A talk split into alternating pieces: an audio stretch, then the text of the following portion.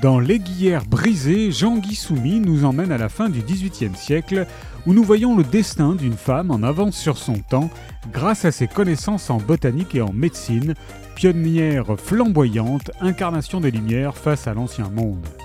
En 1788, Anthea, jeune femme d'une vingtaine d'années, partage son existence entre le domaine de Saint-Sagne où vit son père, Jean-Baptiste Monguillon, et l'hôtel particulier de ses grands-parents maternels, les Blaignac, négociants fortunés de Bordeaux.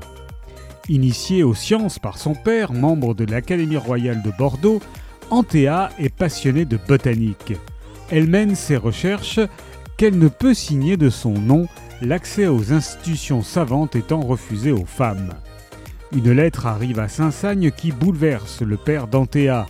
Un vieil ami, Hugues de Corsieux, qui jadis au cours de la guerre de succession d'Autriche lui a sauvé la vie, lui demande de venir en sa demeure située en Haute-Auvergne. Malgré la lassitude qui l'a gagnée et le chagrin d'avoir perdu son épouse, Jean-Baptiste Monguillon estime qu'il ne peut refuser ce service. Il s'agit de concevoir la plantation de forêts sur des terres nouvellement acquises. L'aiguillère brisée de Jean-Guy Soumy est paru aux presses de la Cité.